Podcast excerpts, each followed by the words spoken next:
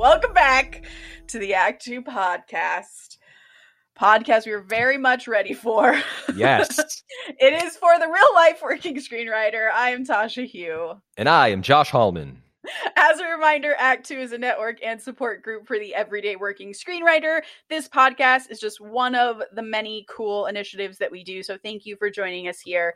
Please remember to subscribe to the podcast so you don't miss out on any upcoming topics and interviews and announcements. And hey, if you're there, just kind of give us a rating or write a comment or you can Yeah. also just DM us with questions. We get really cool topic suggestions from listeners at our email address at act2writers at gmail.com, which is all spelled out, or on our Instagram and Twitter at act2writers.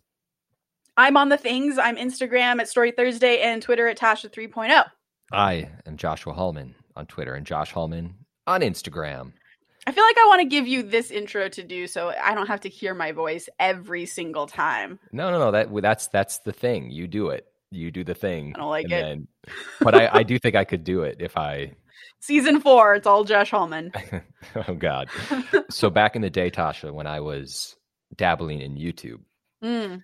all these creators, which still exist, they have a little a little phrase. It's called a call to action. And a call to Mhm, mhm. action is when you're like, "Hey, go do this for me." Uh-huh. And I'm going to have a call to action right now. Oh shit. just go rate this po- the podcast a five or six or whatever the fuck they're rating. Oh, and I'm going to try to stop swearing on the podcast. By the way, Are you? yeah, I'm going to take. Does that mean I have to also? No, never mind. Uh, but yeah, you know, it would be good to it would be good to you know just rate and like and, and someone told me they were like, you just have to keep asking people to like get the podcast out there. I'm like, all right, cool, there it is. Pandering. I like it. I'm gonna go do. I probably haven't done it either, so I'll. I should go do it first because you know, people. Anyway, anyways. Yeah, yeah, Uh, this week in writing, yeah. This week in writing, we have a big topic, but we have a lot of this week in writing. I'm really excited about our this week's in writing. Okay, so a couple weeks ago, we had the writer David H. Steinberg on our podcast talking about his time management skills, and he laid out in detail how he schedules his life so that he can have a life while also making a living off of writing features and television, show running television on top of that. And Tasha And- was never the same after the I- podcast. literally every day I feel like I texted you that like I'm not okay. this David H. Steinberg episode is blowing my mind. and I'm like still reeling from it. And then after a week I picked myself up and started doing it. Actually, I started doing it in my hero's journal, which Mm. everyone should check out. And it has changed my life for a week. Yeah. Yeah. I, it sounds like you have been messaging me and you've been like, this Dave Steinberg routine, this methodology, it's just, it's crazy. You have more time on your hands. You're getting things done. Is it the way? It's the way. And here's can I just say can I just preach about why it works? Yeah. Or why it's currently working for a week? um, so when I say in my calendar like I'm going to work from 9 to 10:30 I know that there's light at the end of the tunnel at 10:30 where I've like scheduled in and this is what he talks about. He's like he scheduled schedules in goof off time, right? For me it's scheduling I'm actually going to go eat my lunch at a proper time. And so now that I have that scheduled in, I work so hard and so effectively from 9 to 10:30 or whatever it is because I'm not on my phone because that that's it that's phone time is scheduled for my Yeah. lunchtime. Like that's when I do my phone stuff. Where do you put your phone? It is actually always near me. Do you don't have the desire to just glance, do a little No. screen glance? Wow. No. That's great.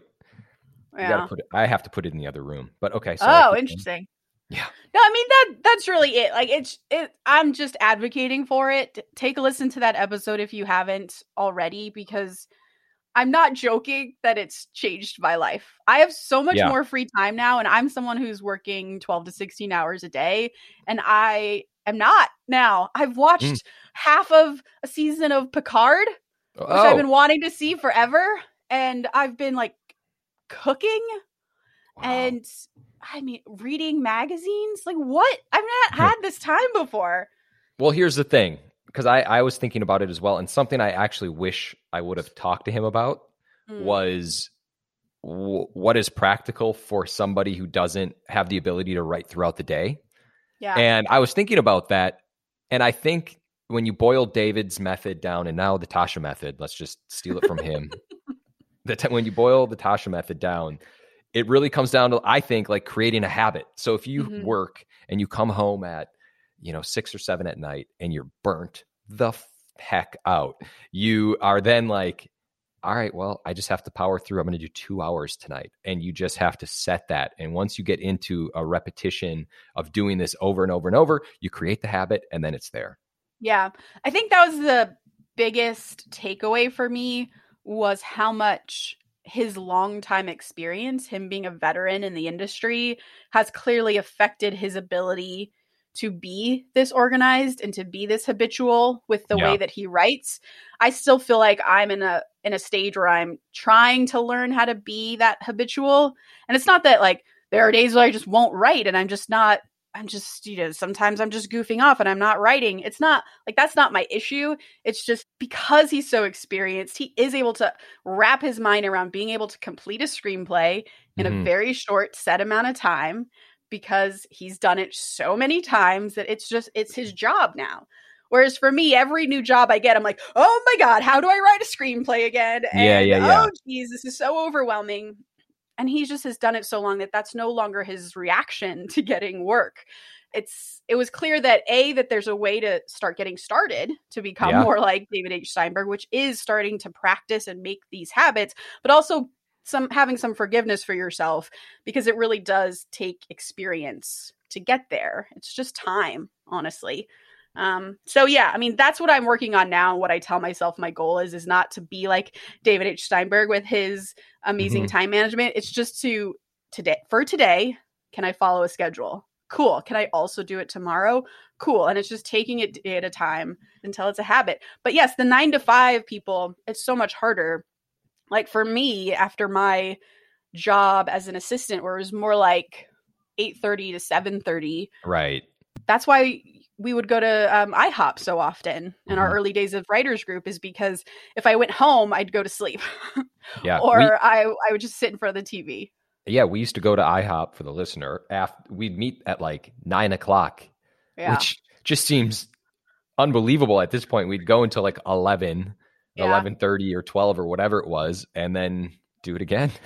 yeah, it was the best. We would just yeah pile into a booth and order pancakes and diet coke. It's real healthy.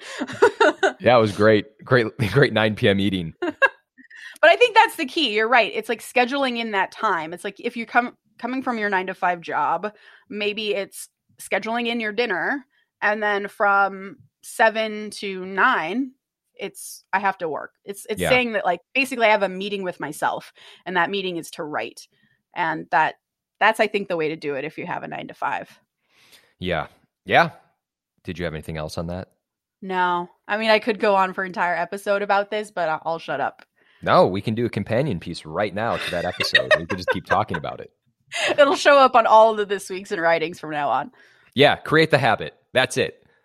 As I get a little bit older, I do feel like I can kind of push away things that aren't important to me. Meaning, hmm. I used to watch a lot of sports talk shows because we're in the playoffs right now for the NBA, or if it's football season, God help me, I'm always watching something about the Green Bay Packers.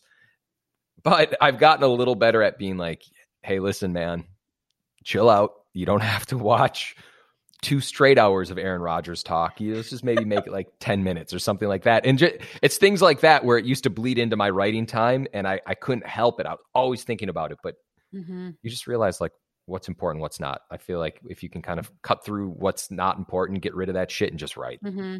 Yeah. But also, if you scheduled in your Aaron Rodgers time, Oh, yeah. then That's helpful. you would allow yourself that.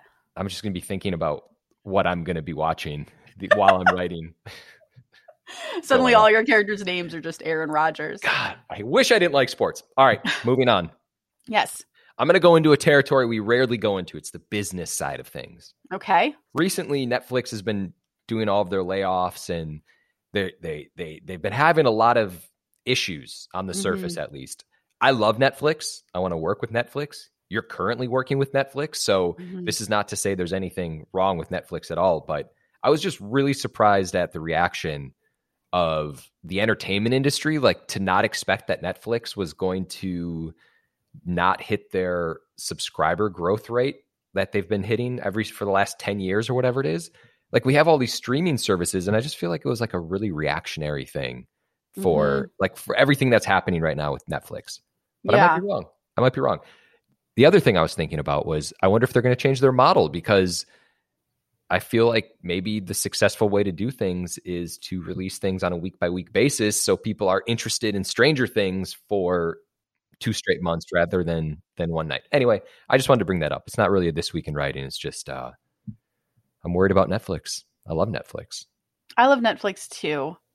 And what's so exciting as a writer who can work with Netflix is how many opportunities that seem to arise there. Mhm. It's it was always it was all there's this kind of gold rush mentality to Netflix of well we could always take it to Netflix. They're kind of buying everything and clearly that's come back to bite them in the butt, which is a little it's scary. I feel like writers are now kind of wondering what the landscape is going to look like if Netflix is starting to close up a little bit. But We'll see. There's just Yeah. so many outlets now. it was bound to be forced to compete in a different way.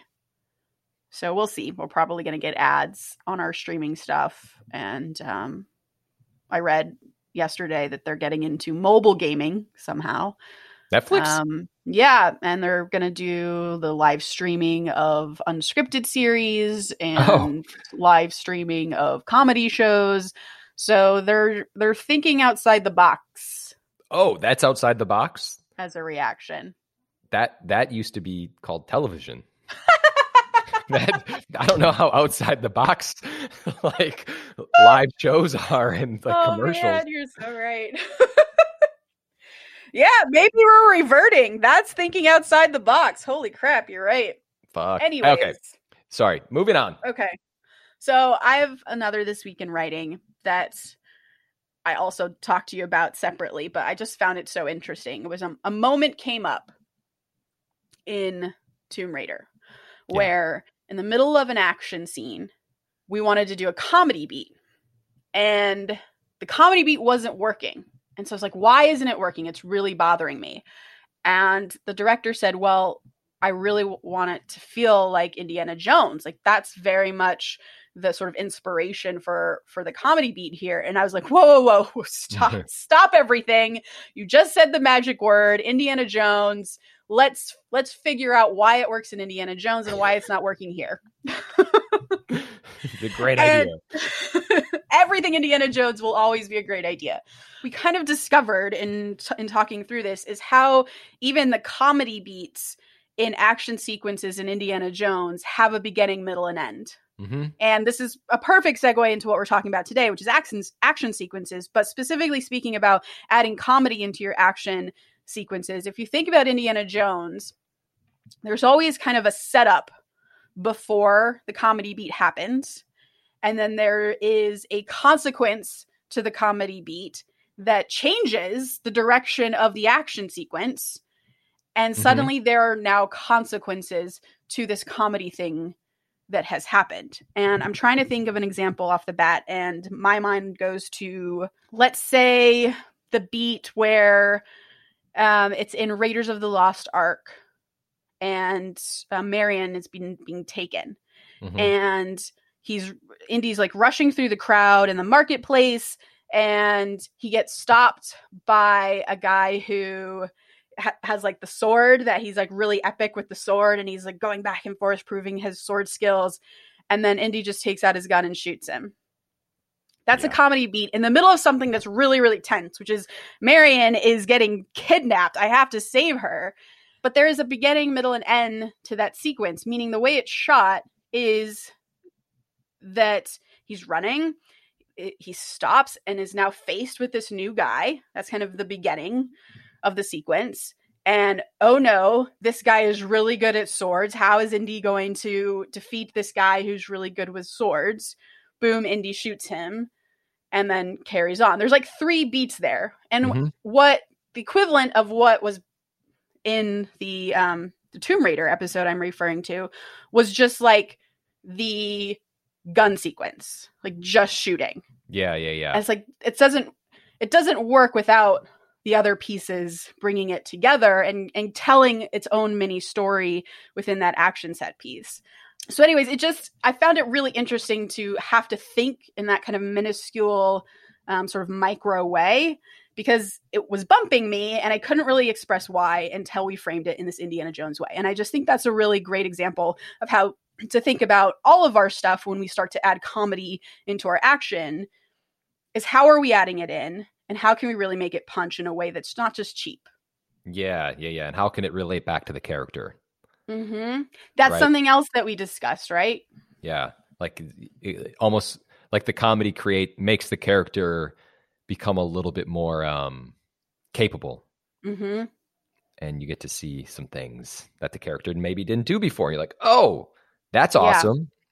yeah like one of the notes that came up was does the comedy be actually its consequence is that now Lara has to think on her feet in a different way and show that she's creative in a different way than before the comedy beat happens. Mhm. and that's exactly what you're talking about. It creates a cha- new character dynamic that forces us to learn something new about her. And also there is there a plot consequence? I think of two also indiana jones because i always think their action sequences are perfect is in last crusade the whole tank sequence is incredible but there are like these mini sequences within it.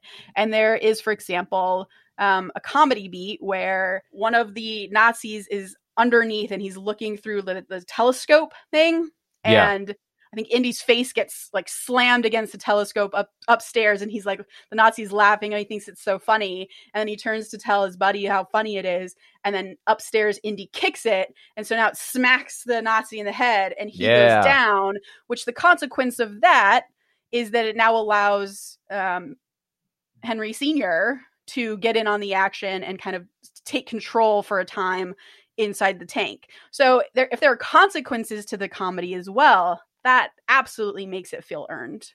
My God, we should do a breakdown of why the dynamic in Last Crusade works between father I'm son. So here for that. The father son story, yes. Yeah, yeah, yeah. Yeah. Because the history behind that episode is also so good. Uh, behind the movie. Yeah. Yep, movie. Sorry. that episode of Yeah, that- Indiana Jones. Whoa, easy, easy.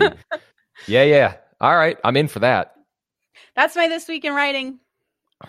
I don't have anything else. I just want to say one thing before we go into the big topic. I was talking with my friend Kai recently, Mhm. and Hi, he was Kai. pitch- hi Kai. He was pitching an idea, and he said, um, "Yeah, you know, it's like Back to the Future," and he started it like that, and my eyes just lit up, and I was like, "Yeah, whatever you're about to say, I'm in." And it made me think of your Indiana Jones story because he actually said to me, "If someone's ever pitching you something and they're trying to get you to write something or trying to get you around on an idea, you just have to compare it to Back to the Future, and you're pretty much sold." I was like, "Yep." So It's so Anyway. true. It, it's like the spot on a dog that like it's like their button for me. you say Indiana Jones or you say Top Gun or you say Harry Potter. Those three. I'm like, yeah, we'll do anything to be any of those things. it's Top Gun meets Indiana Jones. Oh my god! I once engaged. I'm sorry, tangent. I once No. engaged on a on a project and and pitched, and it took so much time to pitch this project because they they told me they pitched it as Top Gun in a sci-fi world. I was like, yes, yes. uh, never. It's never gonna get made. But Ah, maybe it'll anyways. come back. All right, big Okay. topic. Today we are talking about a list that Screencraft put out that is called the five must haves for writing action sequences. And I thought this was interesting because we're always talking about action movies. It's kind of our bread and butter. And I just wanted to see if we agreed or disagreed with Yeah. their list. Yeah, because you had sent it over to me, and I kind of took a look at it, and we I think we maybe exchanged a few messages about it or something to that. And you know, they obviously come out with a lot of lists, but for some reason, this one definitely struck a chord, hmm and so we're going to go into it because there's some some things to talk about. Yeah. Do you Okay. want to kick it off? Yeah, yeah, I do. Okay, so the number one thing is your action sequence should have a beginning, a middle, and end. This is pretty much what you just said. But what's crazy is like we were just talking about comedy in an action sequence, but if you even take a bigger step back, your action sequence on top of your comedy sequence that also has a beginning, middle, and end should also have a beginning and a middle and end. And it's something that Spielberg teaches you just by existing. Go watch every Spielberg movie with an action oh sequence. Oh my god, Spielberg's the best. But yeah, I, I would definitely agree. Every single, I mean, I think we've actually kind of talked about this before, but every action sequence definitely should have a beginning, a middle, an end. And it's, I think the way they're described in this article is it's almost like a roller coaster ride where you're like ticking up, you're like tick, tick, tick, tick, tick, and then you Mhm. drop. And when you drop, that's like kind of right around the middle part, and then you're just flying down towards the end. And it has to be somewhat exhilarating where there's, and when we say beginning, middle, and end, in my mind at least, it is there are obstacles that need to be overcome. There are like your action sequence just can't be running down the street. It's like, oh my God, I'm running down the street and there's now construction equipment in my way, and there's a pothole, and Yeah. now there's wet cement, and now there's a ninja throwing knives at me, and I have to run to the wet cement. And now what do I do to get out of it? Like that's kind of how a beginning, middle, and end in my mind works. Yeah. Yeah. I What? How I have a comp beginning- that is Oh. not a good one. Because I and I feel like people have have room to argue with me, but I'm thinking of like a Fast and Furious one Yep, sold. race down the street compared to it's terrible. This is- I I shouldn't say it. Ready Player One when they're when they do their race. Obviously, that's in a fantasy game world, and Yeah. you know there's but there's so much that happens. There's so many obstacles to that what is essentially a street race that is a straight line, and more of that. Just more of that. You're putting me in a tough spot because I love Steven Spielberg and I love Dom Toretto. So I don't know if I'm like supposed to choose one or but yeah, in in Fast and Furious, actually actually a really good example because there's always just really, really crazy things that happen. And I think the most famous kind of action sequence throughout Fast and Furious, I believe, is in Fast Five, and it's when they steal the safe. That's the one with the rock and Yeah. they literally attach a safe to the back of a, a car and they're driving it through Brazil and it's like swinging around corners, it's getting looped Uh-huh. on things. And I mean, it is just bananas. But it's a, it seems like chaos, but there is a beginning, a middle, and an end. Yeah. I mean, especially when you get into live action and big sequences like this, and you're having to break them down for production, Yeah. there's no way you actually can't think of it as a beginning, middle, and end because that's just when you're boarding it and you're trying to figure out logistics. It really will behoove you to think of it this way to begin with and Yeah. to write it this way. Um, but besides any kind of practical reason, it's obviously just far more emotionally investing because Yeah. you can watch the coolest action sequence ever, but you kind of sort of don't care about it. It doesn't really, you can just pluck it right out of the movie and you may even forget about it afterwards if there wasn't the emotional bit that was bringing you through, whether it's my hero is in really insane danger that I've never seen before, or holy shit, my hero just did something that I've never seen a character do before. And Yeah. I will be a broken record through this whole thing, but I think the bus fight and nobody is a mm. fantastic example of a beginning, middle, and end action sequence that really works because it has a three act structure. I love it. Also, my realtor just called.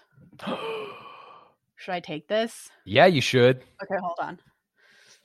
Podcast listeners, we just took a break. Yeah, I did. Tasha's going to be a different person through the rest of this podcast. You guys have bought a house. oh, it's being announced to the podcast. Yes! oh my god. Surprise, mom. No. Oh my god. no, okay, we're back. We took a little break Oh my god. to get ourselves together. Okay. Besides the bus fight and nobody, there are there are obviously other options about action sequences that have three act structures. Terminator 2 is another really great example. All Yeah. of all of that movie, every action sequence has a beginning, middle, and end that's fantastic. But when you think about it for yourself when you go to write, you know, your beginning could be and Josh, you and I talk about this all the time. It's so funny that I mean, I maybe it's not. I don't know. Who cares? Okay, my character it starts this action sequence reluctant to get into the fight maybe maybe that's your beginning like they don't want to engage either because they're scared or they don't want to hurt Yeah. someone but then there's an inciting incident of your sequence where the hero is now forced to fight anyway and then maybe the midpoint of your sequence is the hero gets overwhelmed either by reinforcements of henchmen or they get in over their head or they make a mistake which is always endearing or makes you root for them if they make a mistake it makes them human and Yeah. now, whatever that is at the midpoint, it now leads to consequences. So you have this beginning, middle, and end insinuates that there are going to be consequences to your character's actions, which create act turning points already within themselves in the sequence. Yeah, no, that all makes sense. Everything you just said, and I feel like with the high that you're currently on right now, Yeah. watch this segue. Number two. the stakes have to be high, real high. I mean, duh, right? Yeah. So the examples they give are the characters' lives are in jeopardy. There's a true danger within elements of the action sequence, uh, which is I don't know what's what's a good example. I mean, just With- because it's fresh in my head, the tank sequence from uh, Last Crusade, right? Yeah. The the danger element is that they're on a fucking tank, and the tank that has treads that you can get caught up in. It's Yeah. ramming into st- uh, like stone walls, like it's doing all the things. So there's danger on the actual platform that they're fighting on. So that's what I mean by there's true danger within the elements of the action sequence itself. And then the third thing that they say is there's a pursuit of something that must be attained or destroyed or stopped. And that to me is one that that doesn't always apply. Right? I don't think Yeah. it applies either. No. I I just don't think that necessarily applies in a action sequence. Yeah. Yeah, Lives in jeopardy, yes. It- absolutely. it's just far more engaging and dynamic if there are dangerous elements within the action sequence itself. Does it have to be this like and this is I think a fault of a lot of writers and including myself is that we think that the stakes have to be like the world is ending Mhm. um and they they don't. You don't have to stop the bomb at the end of every action sequence. It can be small and the, and the thing that your character wants can simply be to cross a room and the the stakes are are they going to be able to get across the room? If you uh, you can make that really exciting. I think john wick is a great example of doing that exact thing. He just has to get from one side of the party to the other side of the party and there are bad guys in the way is he going to be able to do it Yeah. All right. Maybe maybe Screencraft is right. Actually, maybe the third one because yeah, I guess you do have something has to change. You have to Yeah. not get to the end of the room or But this is a great example of something that also came up in Tomb Raider, which is we knew that this was going to be a cool action sequence, but it wasn't totally registering that Yeah. Lara Croft needed to get to this part, you know, from point A to point B because of like a ticking clock that was happening. Mm-hmm. So it sort of it just became an action sequence, right? And Yeah, yeah, yeah. that's fine. It's, it was cool, but I'm not invested and I'm kind of confused about why I'm watching this if there's not a clear end thing she has to get to. So maybe that's kind of what they mean by pursuit of something that must be attained. In this Yeah. case, Lara just needed to get from point A to point B before the ticking clock counted down. So it's thinking about those like can you add a ticking clock if you don't want to have the, you know, disarm the bomb kind of stakes Mhm. in this scenario? Is there just a personal ticking clock? Something small. so. There has to be. Always Yeah. has to be. yeah. One hundred percent. Yeah. We're moving on. Yeah. This is a really important one. Yeah. Probably the most in- important one. Mm-hmm. Revealing character moments. Mm-hmm. We've talked about this before.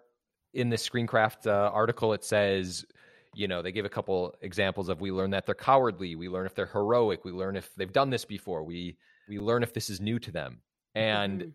just in general, the way I look at it is like, yeah, I mean, that's a pretty good way of saying what needs to happen, but you need to learn about your character in action Mhm. moments. 100% all the Yeah. time. I, like, I always think, I always think about how resourceful Jason Bourne is, which I've s- stolen in about a million of Yeah. my scripts in different moments where it's like, Jason Bourne is about to die. He has a gun to his head, but uh oh, there's a toaster oven right next to him, and in Mhm. his other hand, there's like a like a knife, Mhm. and he like his hand is pinned down, so he flicks the knife into the toaster oven, and it blows up in someone's face. Yeah. You're you're super big on character and you can always see it in your action sequences just the way someone handles themselves reveals a little bit about themselves. And I think too a, a key of whether you're doing this or not is can your action sequence exist in a different movie that you write with a Mm. different character? And something that stands out to me is I wrote Red Sonja, which is an adaptation of a comic book of this barbarian woman who is known for being a barbarian. They're very strong. They manhandle everything and everyone. They are very brutish. And so that fighting style is going Yeah. to be very different than someone like Lara Croft, who is a who's more kind of um she's a bit more what is the word like gymnastics there's gymnastics kind of in the way that she she moves there's agile. she's much more agile and dexterous the fighting styles have to be different. So literally you cannot take a fighting scene from red Sonja and put it in in lara croft's personality and just go you just can't do that. And Yeah. that's a sign that you're doing it right. So the same thing with your your scripts josh all the time. Whenever you read um, something that one of your characters is doing that, that can't just be directly translated to another script because there's so many like little reveals of who this person is and how they think within your action sequences um, that just don't exist with your other characters and that that to me is extremely important and just do a pass on that to be honest like if you've already written it go back into your action sequences and dig in and see if okay my character is this kind of person they have this kind of backstory how do i translate that into the fight Yeah. Um, I appreciate the, the the kind action words. I'm going to be very aware of it now to make sure I really am you doing do it. you do But yeah, I'm all about character in in action sequences. It has Yeah. to be because it's like you're writing in my case an action movie or a thriller or something. It's like no shit. There's going to be action sequences and it has to be Mhm. very specific. And it's not like you're the first person to have an action sequence on a trampoline or something like that. It's like, hmm you know, what if the trampoline's flying in the air? Then what? when you kind of put all these things together, it really starts to make sense. For example, having a beginning and a middle and an end to your action sequence. And we talked about does something go wrong in your action sequence as part of one of those turning points? Well, Mhm. then how does your character react to that thing going wrong? Like if there's Right. they're, if they're captured and they're suddenly under torture, is this a hero who tells jokes? Is this a hero who pisses themselves? Um, Right. In the low point of your action sequence, uh, your hero's weapon breaks do they do something creative to get out of it do they show off some kind of deep cut survival knowledge that no one else has like what can go wrong and then based on what goes wrong how do you then show character as a reaction to that and i think that's a really great way to not only have the number one beginning middle and end but also have this character stuff worked in okay i'm done Actually, I'm going to pile on to that. One more thing. Like everything about an action comedy and action movies, I feel like should always be very, very grounded. Everything about it should always be grounded. And the character moments, I know how obvious this sounds, but they should like literally come from like characters reacting. Exactly what you Mhm. just said. You know, uh, you know, one of the writers had um, kind of a comedic name of a like a location and we had talked about it's like that should be grounded and it should actually you know there should only be comedy that comes from the characters if that makes any sense so i guess what i'm saying is just a reminder just to ground the world that you're always existing in especially if you're trying to like pepper in some character moments or comedy or whatever the case just don't like make it slapsticky in the outside world everything should Mhm. always feel really really real yeah that's a that's a this week in writing slash action sequence That's a good, yeah. All right. Next, plants and payoffs. I think a great example that comes to my mind most recently in great action movies is the pencil in John Wick, where Mm. it's set up in the first John Wick and then it pays off in the second. That's obviously a long con. You can you can condense that and do it in just one movie or one show, but it's still a really great example of a plant and then a payoff within action. Yeah. Screencraft actually gives an example, which I think is really spot on and is, of course, one of the sort of iconic. I wouldn't call this an action sequence, but it is a suspense sequence in Mission Impossible, the very first one, the best one, Yeah. where we're told right at the beginning when they're breaking into Langley, we're told at the beginning that any changes in temperature, any pressure, any sound, that's going to tip off the CIA that we're heisting them. Mhm. So, what happens in the sequence? Something that changes temperature and changes sound and changes pressure. And that is another example of planting something and then paying it off. Of course, every heist will do that. And that's just a really great example. Yeah, just in general, there's nothing better than paying off something that you planted earlier in a script. I Mhm. love, love that feeling where you're like, oh, this can come back into play. Yeah. Ah, Do you find it like, do you come up with these first? Do you come up with these in the moment? Do you come up with these when you do later passes of these? Because this is really hard Uh, to me. This is really hard. Most of the time, it is um, later passes. Mm-hmm. And the, the one example from something that I've written uh, in a script called Father Daughter Day, there was a moment where a father and a daughter they went out to dinner, and the father couldn't see, so he pulled out this like keychain, but he had a little flashlight on the keychain, and Mhm. so he would start shining the the menu, and the daughter's like, "Dad, Jesus, you're embarrassing me," yada blah blah blah blah blah. blah. That was in the act one, and then in act three, when father and daughter are like chained up, they're fucked, they're about to die, their like belongings get emptied on the floor, and the daughter looks at the keychain, and she's like, "Oh my god!" And somehow, through her brilliance, she managed to take the uh, flashlight apart and then pick a lock. Mhm. And so it was Mm. something like that where I was like, Oh, that's interesting. It's like a twist on the flashlight, also. Yeah, like the, the it was this one thing. And by the way, earlier the flashlight like sparked this huge argument. She's like, I can't believe you carry this around. And it was obviously the, the argument was rooted in some other issues, but like the Mhm. the trigger was the flashlight. And so it was something like that where it's like the setup and the payoff. Um, that came much later. Yeah. I don't even know if it worked. I felt like it worked, but um, Yeah, it sounds like it worked. Yeah, it was something like that. To me, it feels like that's that's just not something that comes naturally to me. As someone who thinks about action sequences this much, it still doesn't come naturally to me. So I have to break the action sequence down and just look at it Yeah, as its own sequence and then think of like okay what are the obstacles i can throw in this character's way based on the environment that we're in or based on the arc i want to show for this character in this sequence and then when i create these obstacles then i can better plan for what i need to plant earlier yeah.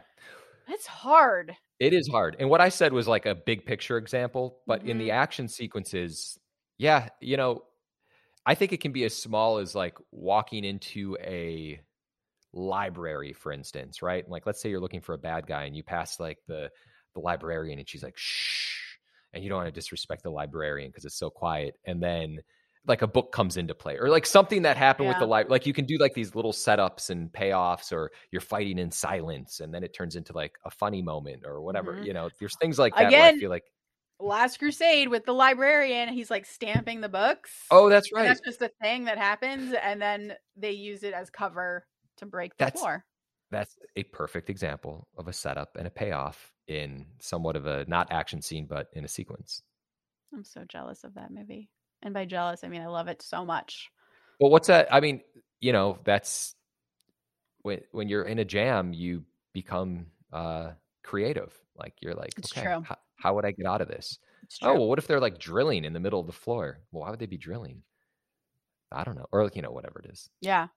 That's actually a good segue to the last thing, number five, which is the hero fails at times. And I do Mm. think you're right that when you're forced to have your character fail or like jam them in a situation that feels impossible, you start to be creative about how to get out of it. And that creates some really interesting set pieces that become very unique to you or the the jam that you've put your character in. So yeah, this is absolutely key in my opinion. Unless the entire point of your character is they're the most powerful being in the entire universe, but I think even then Captain Marvel and Wanda still get fucked up a little bit in all the movies mm-hmm. they're in. So I mean that's kind of my favorite part about action heroes. And I Is think why failing? John Wick, yeah, and I think why John Wick stands out for so many people is because as badass as he is, he gets his ass kicked. Yeah. He is nearly dead by the end of all of those movies. And that's what makes it so fun because he still prevails. And that's what makes the hero so fun to watch. I agree with everything you just said. I think it's sometimes hard, especially when you when you fall in love with our heroes, though, to make them fail. I've definitely yeah. read writers who had their heroes just be so awesome in an action sequence because they think that's what makes their hero awesome. Um, but actually, I think what makes heroes so awesome when you're watching and reading them is that despite all the obstacles thrown against them and despite how in pain they are, they still get back up. Yeah, I definitely think we've learned we've leaned into like a vulnerable hero, and I think that personally speaking, that's the way to go. They fail all the time, mm-hmm. even if they're amazing. That's what I like.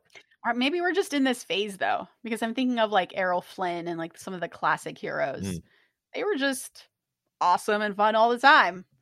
It is cool to write an awesome and fun hero who just at some point will have to fail, but when he's in his like moments, he's he's not failing. Yeah, on top of the world. Anyway, you do you. You do you. So those are the five. We did it. just just to just to rehash what we just went through. Number 1, have a beginning, middle and end with each action, action sequence. Number 2, have high stakes. Number 3, have a revealing character moment. Number 4, have plans and payoffs. And number 5, have your protagonist or hero fall at times within the action sequence. Yeah. Josh, would you give a recommendation for your the best action movie that someone should watch for these things? Wow. Just right on the spot. I do think the Bourne movies. Yeah. The Bourne movies are so good and he's always so so smart and I, I love that. I'm trying to think which Indiana Jones, which Mission Impossible, the Mission Impossible movies, like the the Ghost Protocol in particular, they do some. Just yeah, actually, Ghost Protocol. I, that's the yeah. one with Jeremy Renner. The first one with Jeremy Renner when Tom Cruise is scaling the building. And J.J. Abrams is like the master at doing this. We've talked about this before. I think in like his action sequences, it's always a complication after a complication and a failure. So I would lean towards the Mission Impossible movies, actually. Yeah, I think that's a fantastic bit of advice. My after I mean, three, yeah, sorry, yeah, no, beginning, middle, ends. He nails it. It's he's master. Again, I'm going to go back to Terminator 2. I think that's a really great classic example. Indiana Jones and the Last Crusade is my iconic action movie as an example. It's taught me a lot.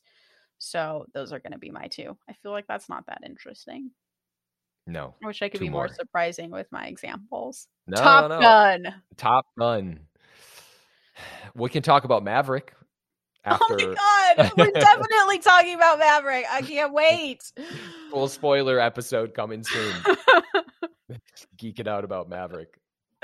All right, let's wrap it up. Quote of the day. Quote of the day. The challenge of screenwriting is to say much in little and then take half of that little out and still preserve an effect of leisure and natural movement. Raymond Chandler. Wow. Please remember to rate and subscribe. Follow us at Act Two Writers for more awesome writing stuff. You can follow me, Tasha, at Story Thursday on Instagram or on Twitter at Tasha 3.0. And I'm Josh Hallman on Instagram, Joshua Hallman on Twitter. Boom. As always, the Act Two podcast is. Oh shit! As always, the Act Two podcast is a production of Act Two, a network and support group for the everyday working screenwriter. This episode was edited by Paul Lundquist, music by 414 Beg, which you can find on Spotify. Now, boom.